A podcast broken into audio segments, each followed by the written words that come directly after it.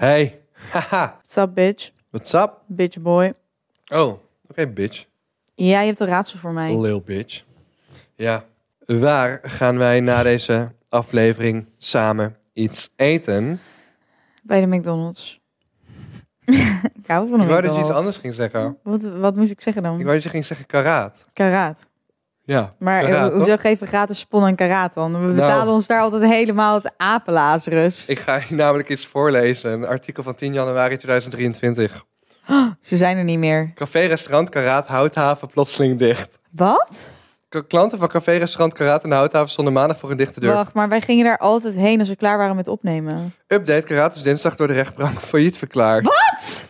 Buren maakten melding van een bericht van een van de eigenaren met uitleg dat de sluiting het gevolg is van klachten van enkele buurtbewoners, financiële tegenvallers en coronasluitingen en inflatie. Nou, ik kan me bijna niet voorstellen met die prijzen, joh. Het was zo fucking duur daar.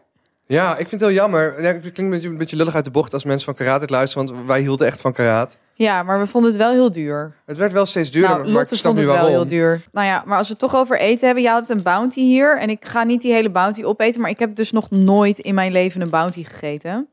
Ehm, waarom niet? De Milky Way spreken mij aan. De KitKat spreken mij aan. Maar bounty gewoon echt niet. Wat als ik het nu heel lekker vind? ik vind het best lekker, besef ik niet. Wat kut. Het is kokos met suiker soort van en chocola. Het is helemaal niet zo erg als ik had verwacht. Ik vind een Milky Way minder lekker dan een Bounty. Echt? Wauw. Nou, nee. Eén hapje is goed. Ik zou er niet een heel reepje van willen. Nou goed, Ehm, Hmm. ik wil nog wel even beleefd zijn aan mensen van Karaat. Bedankt voor alles. Eh, het was een enige tent. Ja, en die promo heb je nu vrij weinig aan. Maar Luister, promo is alleen als jullie ervoor betalen. Dus wat ik nog steeds jammer vind is dat er was één burger die zij serveerde aan het begin van corona. Ja. Nog voordat wij met de podcast begonnen. Maar daar heb jij het altijd over. heb ik- You, you need to let it go. Je bent net zo'n oud opaatje dat altijd maar terug verwijst naar weet je nog Weet je nog? vroeger. Maar ik heb Toen het ze zo... dat glutenvrije broodje hadden. En elke keer als we bij Karaat waren. En jongens, dat was dus bijna elke twee weken. Want elke twee weken Ja. nemen wij op. Dan zat Thomas weer... Is het glutenvrije broodje al terug? En dan zeiden zij, nee, hij is niet terug. Ja, maar het ging niet alleen En dan twee broodje. weken later weer... Is het glutenvrije broodje al terug? Nee, nee, nee. Ja, maar ik moet heel veel uitleggen wat het was. Het was een, een burger, die ze dus ook konden serveren op glutenvrij broodje. En het was een, een, een burger, volgens mij van enigszins wagyu mo- mogelijk beef, met remaker kaas, met kimchi erop, Mm. gefermenteerde groenten. En nog iets, maar iets aan die combinatie was echt dat ik een moord wilde doen telkens voor die burger. Waarom, waarom deden ze hem weg dan? Ik heb zo vaak gevraagd of die terugkwam. Ik was blijkbaar niet de enige die het had gevraagd, maar het was amazing. Het is hetzelfde als met die lumpia bij Amazing. Fred's. Oh my god, die makreel lumpia is echt... Was dat lekker? Oh my god. Makreel? Ja, daar kan je me dus niks bij voorstellen. Nee, makreel je lumpia. denkt het is disgusting, maar het is zo lekker. En toen kwam ik daar laatst en toen keek de eigenaar naar mij en ik keek naar de eigenaar en ik keek naar de kaart en ik dacht, waar, waar is de lumpia, Roy? Waar is hij? En Roy kwam naar mij toe, de eigenaar, en hij zei, ja, hij zegt, ik weet wat jij zoekt. Het staat Nee. niet meer op de kaart. Oh, wat zielig. Ja, Oh, ik nee, ik had echt Dit vreugde. is zo'n eerste wereldprobleem. Kinderen in Afrika be like, shut the fuck up, bitch. In Afrika weten niet eens hoe lekker die was. Weet je, die weten niet eens wat. nou ja, alsof kinderen in Afrika weten wat een lumpia is. Kinderen in Afrika zullen nooit weten wat wagyu beef is. of dat remaker kaas. niet. Ik had het over een Of lumpia. kimchi. Ik had het Want waarom zou je groenten fermenteren als je ze gelijk kan opeten met het appelkroontje erbij? Ik vergeet nooit meer dat ik in groep 3 zat.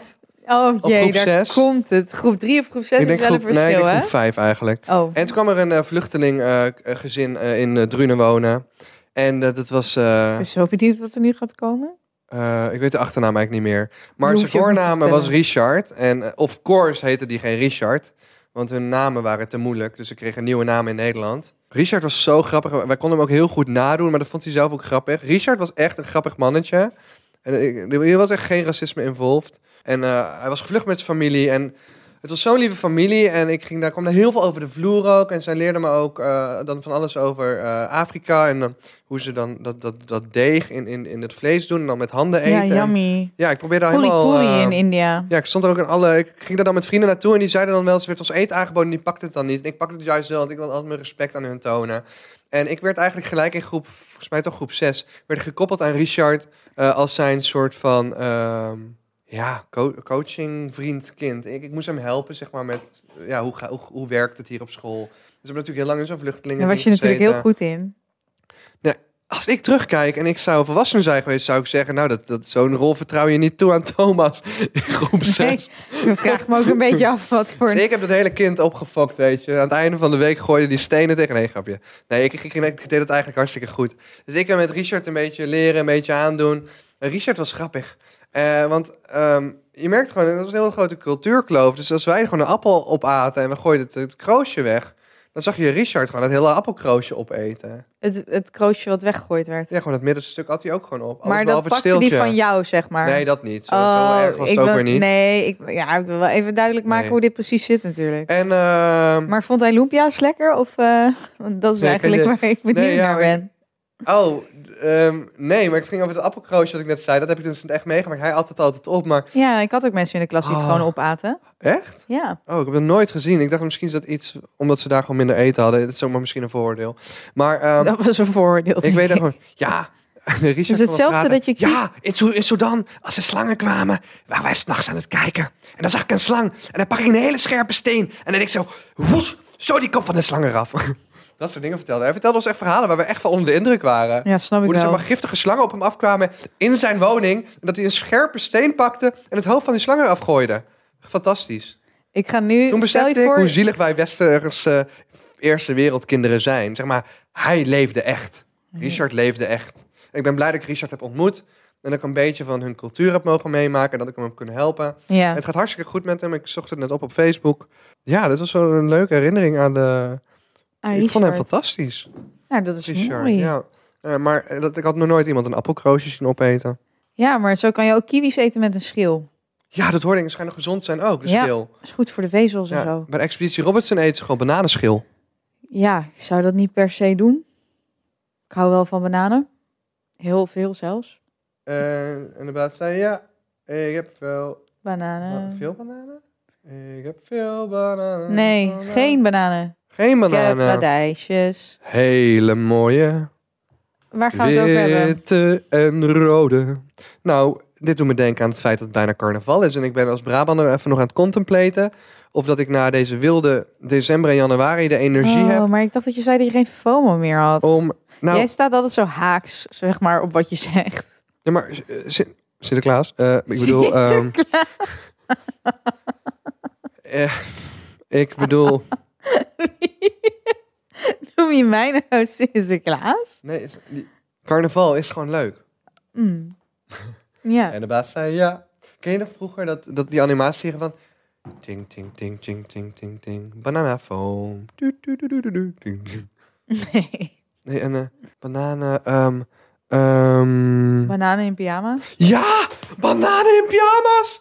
Bro! Bro, was jij Bro. niet veel te oud? Mijn jongste zusje is acht jaar jonger. Die keek bananen in pyjama's. Bananen Oh. in pyjama's bestond helemaal niet toen wij jong waren. Jij hebt jezelf nu echt keihard exposed op dit moment. Nee, hier. Bananen in pyjama's uit Wonderpoeder, eh, 1999. Ik ben in 93 geboren, dat betekent dat ik toen zes was. Mag ik dan bananen in pyjama's kijken?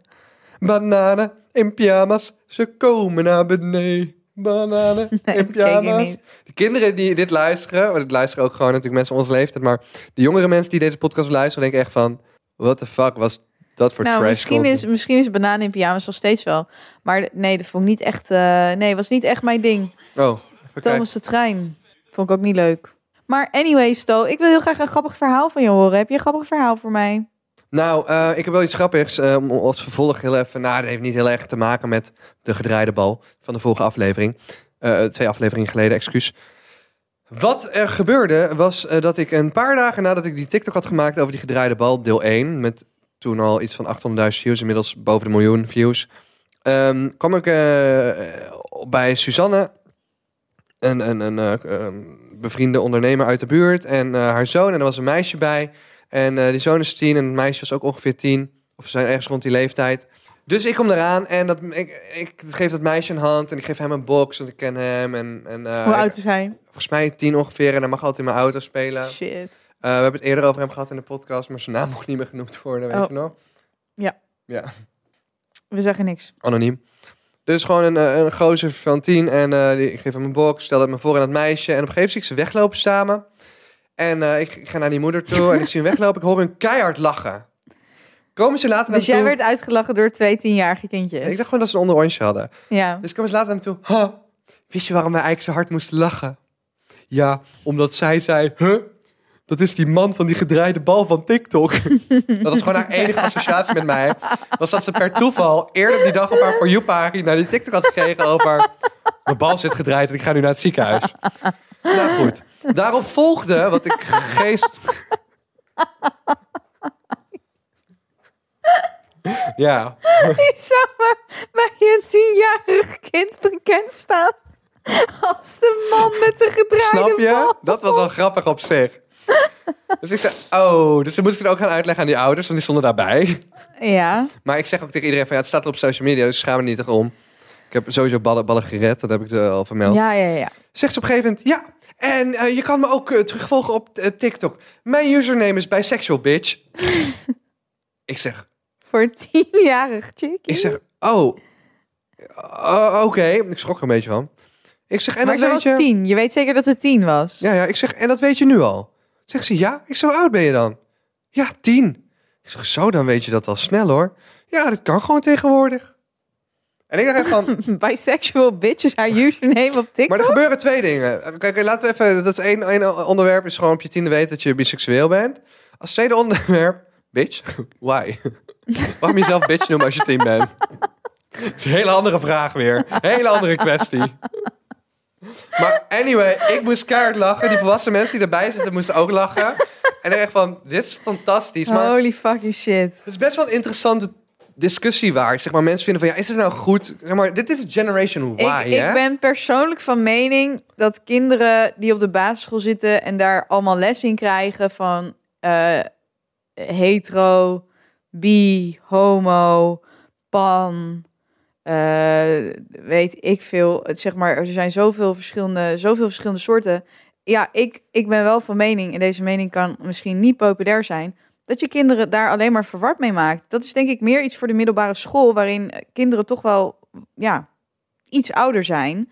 Want ja, ik kan me gewoon voorstellen dat als je zeven bent en je hoort het allemaal, dat je gewoon denkt van ja, misschien ben ik wel pan. Ik begrijp, zeg maar even mijn mening. Ik, ben- ik heb dan net weer een andere mening. Eh, ik begrijp ook eh, precies wat Lotte zegt. Maar ook even uit mijn eigen eh, ervaring. Want ik, ik pas niet echt in hetero of homo, zeg maar. Ik zit er meer tussenin. Ja, maar dat heet bi. Ja, maar als jij op je zevende, als jij op je ja, maar ja, Maar, ik wil even mijn mening afmaken. Ik denk wel dat het iets eh, goeds is. Want ehm, als jij gewoon de media consumeert en om je heen kijkt eh, in je eigen gezin, dan weet je niet meer dan ehm, man en vrouw bij elkaar. In ieder geval, ik wist als kind niet meer dan of het is de situatie die mijn papa en mama hebben samen, of het is een vreselijke, flamboyante relnicht zoals Gordon die ik op tv zag.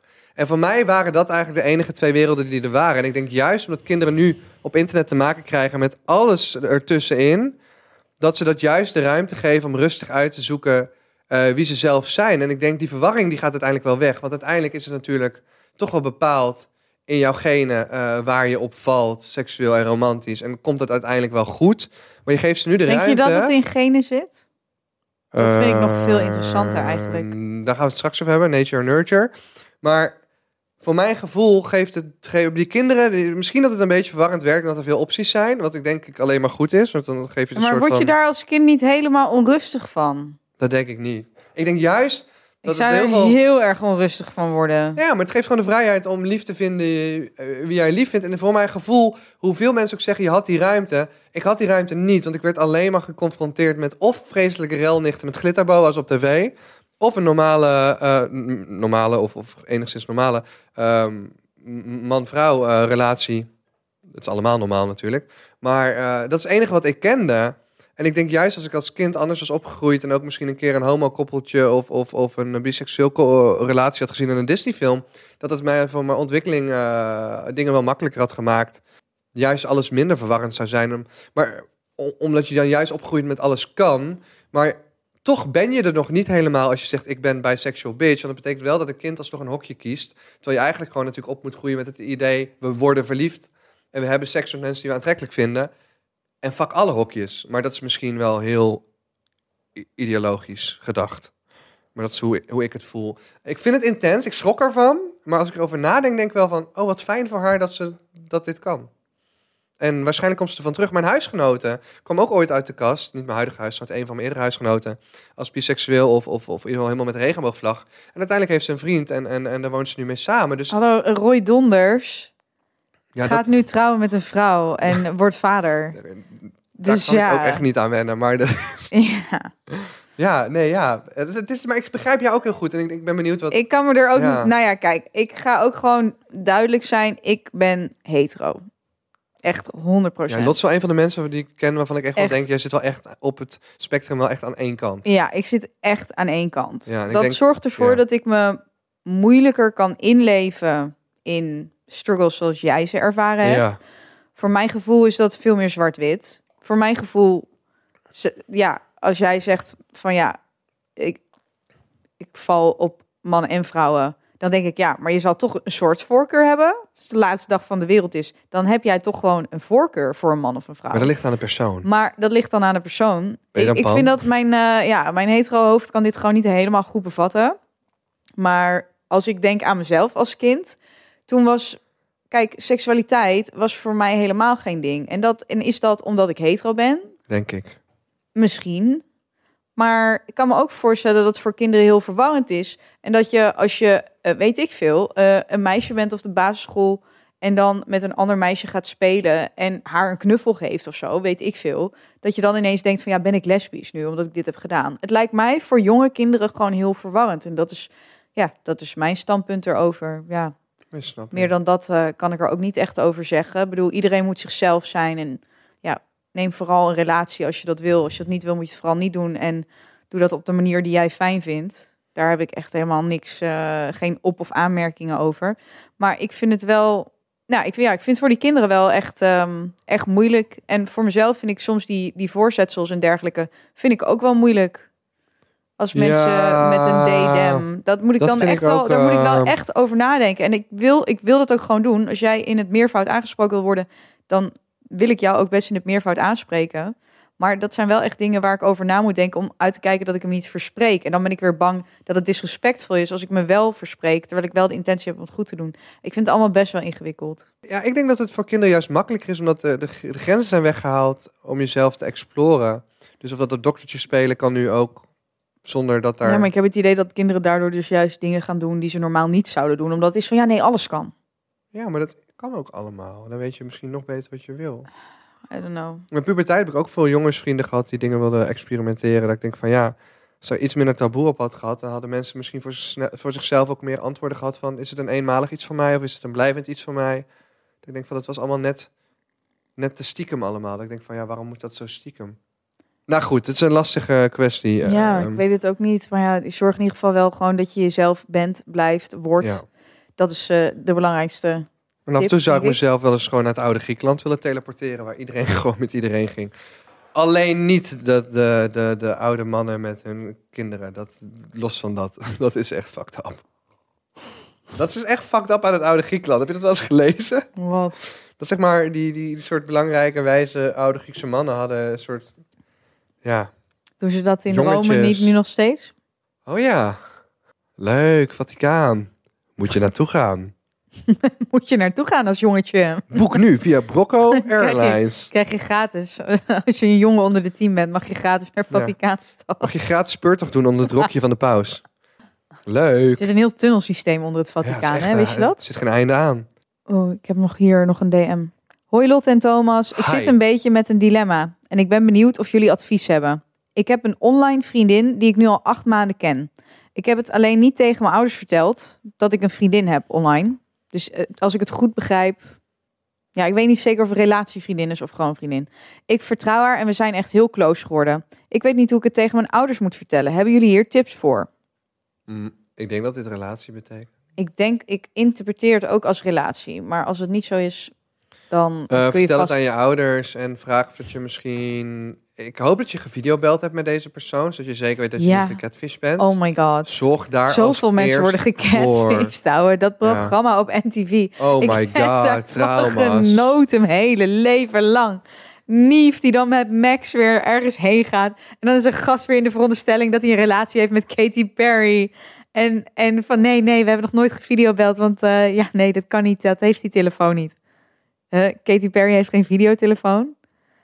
Maar ze hebben altijd een verklaring voor alles. Dus elke vriend of vriendin die je online maakt, of het nou een relatie is of niet, ja, moet je wel mee videobellen. Als die persoon niet kan videobellen, dan zou ik het gewoon, dan zou ik er niet aan beginnen. Dan zou ik er niet aan beginnen.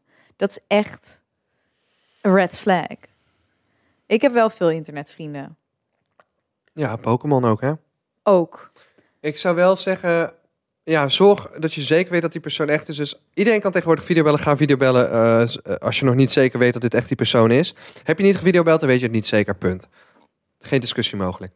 Vervolgens, ehm, Als je gevideobeld hebt. ik denk dat het, als je lang bevriend bent en je bent close, dan is het tijd om ergens af te spreken. Dus afhankelijk van je leeftijd spreek je met je ouders af. Misschien kunnen jullie ehm, eh, samen op een station in Nederland afspreken, eh, iets leuks gaan doen in de stad. Mocht, dat, mocht je daar te jong voor zijn, is er misschien een idee dat beide jullie ouders jullie naar een pretpark brengen. Dat je Ja, samen naar een pretpark gaat. Oh, dat is ook een veilige omgeving. wat leuk. Wat een Ja. leuk idee. Toch? Ja, en vind ik een leuk idee. komen je ouders je daarna allebei weer ophalen. En dan weten ze in ieder geval dat je binnen de hekken van het pretpark zit. Dat ouders daar een stuk eerder ehm, mee akkoord zouden gaan. Wat een goede tip. Ja, toch? Ja, meen Nou, vind ik top. oprecht. Dat was even mijn tippie. Wat goed. Tippie van de sluier. Ehm, ja, maar ik heb ook wel internetvrienden die ik dan daar een hele tijd ontmoet heb. Net zoals Bart. Van Bart Vriends van, van de podcast, zeg maar, tegen wie wij in de finale stonden. Ik kende Oh, hem ook ken al via het lang. internet al acht jaar, maar ik had Ja. hem nooit ontmoet. Zo zijn er best wel veel mensen die ik al best wel lang via het internet ken. Wat zit Ja. jij te lachen? Nou ja, om, eh, ik heb nog een notitie hier. We stonden op, eh, pot, op Spotify laatst uitgelicht. Oh, echt? Onder een bepaalde rubriek. En dat was hashtag influencerlife. Oh, I love it. Dus Hashtag influencerlife, die heb je niet eens naar me toegestuurd. Nee, dat heb ik bewaard voor vandaag. Wat mooi. Ja, ja, ja, ja. ik ja. wil die wel hebben. Dat is doorgestuurd door Beertje0608. Die zegt, Spotify vind je ook een influencer. En ik vind jullie podcast superleuk. Groetjes Beerte. Wat zei je? Ehm, Ik ben een artiest. Ja, ik zeg, ik ben een artiest. Hebben we nog tijd voor het verhaal van de Hitler-sticker? Oh, please, doe. Oeh. Oh ja, je zaak, een zakelijke relatie stuurde jou een Hitler-sticker. Dit is wat je Ja. twee afleveringen geleden zei. Iemand die bij mij zou komen werken, heeft mij dus een Hitler-sticker gestuurd. En dat was iemand die hier, eh, en dat was iemand die hier stage zou komen lopen. Ik ga geen namen noemen. maar dat is, sorry, dat is gewoon een no-go. En ik ga je heel even laten zien hoe dit gesprek ging, want ik vind het nog steeds zo raar. Ehm, dus ik stuur een nummer door van Nina en die, die, meid die stage komt lopen zegt, oh, ze neemt dus alle werkzaamheden van Mary over. Ik zeg, yes. Moet ik haar ook registreren als praktijkbegeleider, vraagt zij. Ik zeg, voor alles, uitroepteken. Ja. Zegt ze, oké, thanks, thanks, you. Ik zeg, thanks, topper. Ja. En vervolgens, eh, ja, nog geen uurtje later, midden in de nacht, stuurt ze een Hitler-sticker van Hitler die een hartje maakt met zijn handen. ja, dat stuur je dan naar je toekomstige werkgever. Hij vindt toch een van de grappigste dingen die ooit is gebeurd.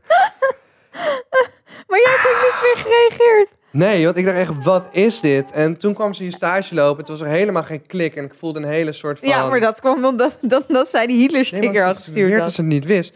Dus Ze ben- zweert dat ze het niet wist. Ja, dus zij komt Maar hoezo gegeven- heeft ze hem niet gewoon verwijderd dan? Dus op een gegeven moment, ehm, we hebben een paar maanden geen contact gehad via app. Ik weet niet of zij het wel of niet door heeft gehad. Ik denk dat ze die expres dronken heeft gestuurd. Dat is mijn gedachte hierachter. Maar dan word je toch als je 's ochtends wakker wordt en je ziet dat je een Hitler-sticker naar je toekomstige baas hebt gestuurd. Dan denk je toch wel, oké, kut, die ga ik even Maar verwijderen. Het was een goed vervolg op ons gesprek. Want ik zeg topper. En ze doet een Hitler-sticker met een hartje. En ik dacht echt van. Zeg maar, Hitler maakt met zijn handen een hartje Ja. op die sticker.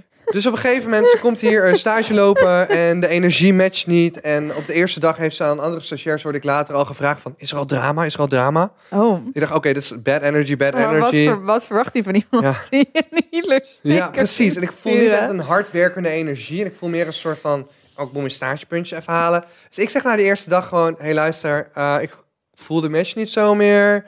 Ga alsjeblieft zelf maar even nadenken of dat je deze stage nog wil. Eh, want ik voel hier gewoon iets wat niet lekker zit. Eh, plus die Hitler-sticker die je stuurde, dat kan echt niet. Zeg maar, dat is echt... Ik heb er een tijdje over nagedacht of ik dit wel of niet wilde zeggen tegen je. Ik zeg maar, dat kun je echt niet naar je werkgever sturen. Ik weet dat ik een jonge gast ben, ik weet dat ik een YouTuber ben. Ik kan het door de vingers zien. Maar yo, waarom zou je dat doen? Zeg ze, Heb ik dat gedaan? Heb ik dat gedaan? Oh, dat was per ongeluk, was per ongeluk. Ik dacht van, je hebt daarna gewoon mij nog een bericht Ik wil gestuurd. net zeggen, dus anders dan zou je het verwijderen. Dit vind ik ook een beetje een lulverhaal. Maar goed, ze moest Ja. wel haar eigen hachje nog redden. En toen heeft ze natuurlijk. tegen iedereen gezegd dat ze hier zelf weg wilde gaan. Nou, Oké. Eh, l- ja, ik ga geen Hitler namen maakt nog steeds slachtoffers maar dus. ehm, ja, de stagiair eh, die een Hitler-stukker stuurde nog voor de stage begonnen was. Heel bijzonder. We werken al best wel lang met stagiairs. En ik ga eerlijk zeggen, sommige dingen zijn wel veranderd. Ja. Sommige mensen van die leeftijd hebben een attitude die mensen zeven jaar geleden niet hadden. En ik denk niet dat ze het recht hebben om die attitude te hebben. Vertel me meer. Ik voel, ik voel een beetje opgekropte agressie en I'm here for it. Nou, ik merk gewoon Vertel dus me meer. vaak een gem- Zijn ze brutaal? Wat doen ze? Wat doen ze? Nou, laatste lichting was heel leuk. Maar heel snel, werken is heel snel te hard werken. Terwijl ik ben echt opgevoed met, kan ik niet lichten op het kerkhof en wil ik niet lichten naast? Hmm. Maar goed, jij krijgt ook geen stagiair salaris betaald. Jij- Nee. Heb jij stage gelopen? Nee, want ik had toen al mijn eerste stagiairs. Precies. Nee, maar dat... maar dat is wel, Ja, maar- dat moet je ook wel begrijpen. Ja, maar je krijgt... Is dat er ook wel een instelling speelt van oké, ik verdien niks of ik verdien 100 euro in de maand. Ik ga mezelf daar niet helemaal voor uitsloven een half jaar lang. Ja, maar wat zij niet begrijpen, eh, zeg maar, het zijn studiepunten. Dus ten eerste ben blij dat je betaald krijgt, vind ik. En ten tweede, ik vind trouwens dat overigens iedereen stagevergoeding moet betalen. Ik vind als bedrijven dat niet doen, vind ik heel erg ruk. Maar ik ben blij dat je iets betaald krijgt, want het zijn gewoon studiepunten. Ik had geen tijd om stage te lopen, dus ik heb extra vakken gevolgd. Dat is één. En ten tweede, je komt hier in een mediabedrijf natuurlijk. Ik heb, doordat ik dit tien jaar doe, heb ik overal connecties. Of nou binnen social media is, met andere YouTubers is... of, of bij televisieproductiebedrijven of, of, of dingen als Talpa, et cetera. Je gaat bij mij een eerste impressie maken. En het is gewoon zo dat ik elke jaar wel een paar keer een telefoontje krijg van... Hoi Thomas, ik zag dat eh, die en die en die ooit bij je stage heeft gelopen. Die solliciteert nu bij ons. Hoe was diegene? En dat beseffen ze niet. En dan ben je eerlijk. Want dan weet je, je weet donders goed wie een topper was en wie de kantje vanaf liep. En dan moet ik tegen mijn relaties eerlijk zijn of dat iemand goed of slecht was. Want je gaat niet iemand opschepen met iemand die niet lekker werkte. Nee. En dat is de kern van stage lopen. Je doet het niet voor het geld, je doet het voor je studiepunten en je doet het voor je eerste stap in de professionele werkwereld. En dat onderschatten mensen. En, en, daar, en, er is zo'n groot verschil tussen de beste stagiair en de slechtste. En, en dan nog los van het feit van alle mensen die we afwijzen. Omdat iemand zegt, ik wil graag solliciteren voor eh, AV-specialist. En die dan niet een videoportfolio meesturen. Terwijl de andere helft dat wel doet. Nou, dan kun je er toch van op aan dat, dat die helft die gewoon geen video meestuurt, gewoon al afvalt. Ik denk van, mensen, like, de, de, ja, mijn ouders zeiden dat, ja, de grote mensenwereld is hard. De grote mensenwereld is hard. Oh my god. Steek je fucking handen uit je fucking mouwen. Suc- succes. Succes. De boot met de kinderen is gekapskust. Kabouter Wesley.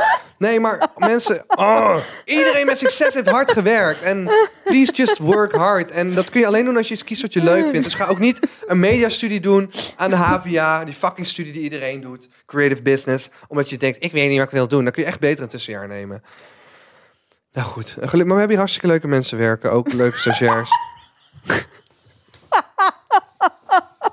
Maar stuur me geen fucking Hitler-sticker voordat je begonnen bent. Tuurlijk, dat is grappig, maar dat kan gewoon niet. Dat is een fucking absolute grens, ouwe. Een Hitler-sticker. Can you believe it? Topper. Antwoord, Hitler-sticker. Naar je baas. Je, gewoon je. Oh my god. Ja. Nou, Imagine dat jij, jij hebt net een nieuwe baan. Imagine dat jij naar die gast een Hitler-sticker had gestuurd s'nachts. Kun je het er niet voorstellen? Nee, kan ik me niet voorstellen. Nee. absurd? nee, dat zou ik niet. ehm, nee, de, nee, de grens ligt daar wel voor, inderdaad. Dat zou ik Tuurlijk, niet doen. weet je, ik en mijn vrienden sturen ik stuurde niet eens emojis naar mijn vorige baas. En ik heb zeven jaar voor hem gewerkt. Je wil niet eens weten wat voor, wat voor dingen... Ik stuurde niet eens stickers naar hem, volgens mij. Hè? Lot en ik sturen echt wel lijpe dingen naar elkaar. Maar dat doe je naar je vrienden, niet naar je werkgever. Ik heb ook stickers die het Hij heeft daglicht die niet kunnen sticker ook naar mij verdragen. gestuurd hoor, jongens. Maar die nu zo... Nee, dat is niet waar. Nou, waarschijnlijk nog ergere dingen dan dat. Ik weet niet. Volgens mij valt het wel Ja, mee. waarschijnlijk een, iemand zonder armen, wel met de Nee, oh, box. maar daar hou ik allemaal niet van. Nee, maar daar hou ik niet van. Jij stuurt me alleen maar stickers met mensen met down. Daar hou ik ook niet van, zeg maar. Dat Dit, dat dit soort zeker met It's stuurt. going down. En dat iemand met Down ja, ja, dat soort dingen stuur jij naar mij. Life is of Ik ups heb- en downs. En dan bij downs staat zo'n downs. Ja, leuk. Ja, Ja, goed. leuk zegt hij. is toch leuk? Rip de carrière van deze stagiair. En dan gaan wij nu afsluiten. Ik weet dus niet waar we gaan eten. Ik weet niet eens of we samen gaan eten. Jawel. Want karaat is er niet eens meer, blijkbaar. Aan de ene kant ben ik blij, omdat ik denk van ja, ze vroegen ook veel te veel geld. En aan de andere kant denk ik van ja, waar moet ik nu gaan eten dan? Het was een fijne thuisbasis. En nogmaals, iedereen van Karaat, hartelijk dank. Veel succes in de toekomst. En we missen jullie. Oké, doei. Rest in peace. Doei baby girls. Bye bye.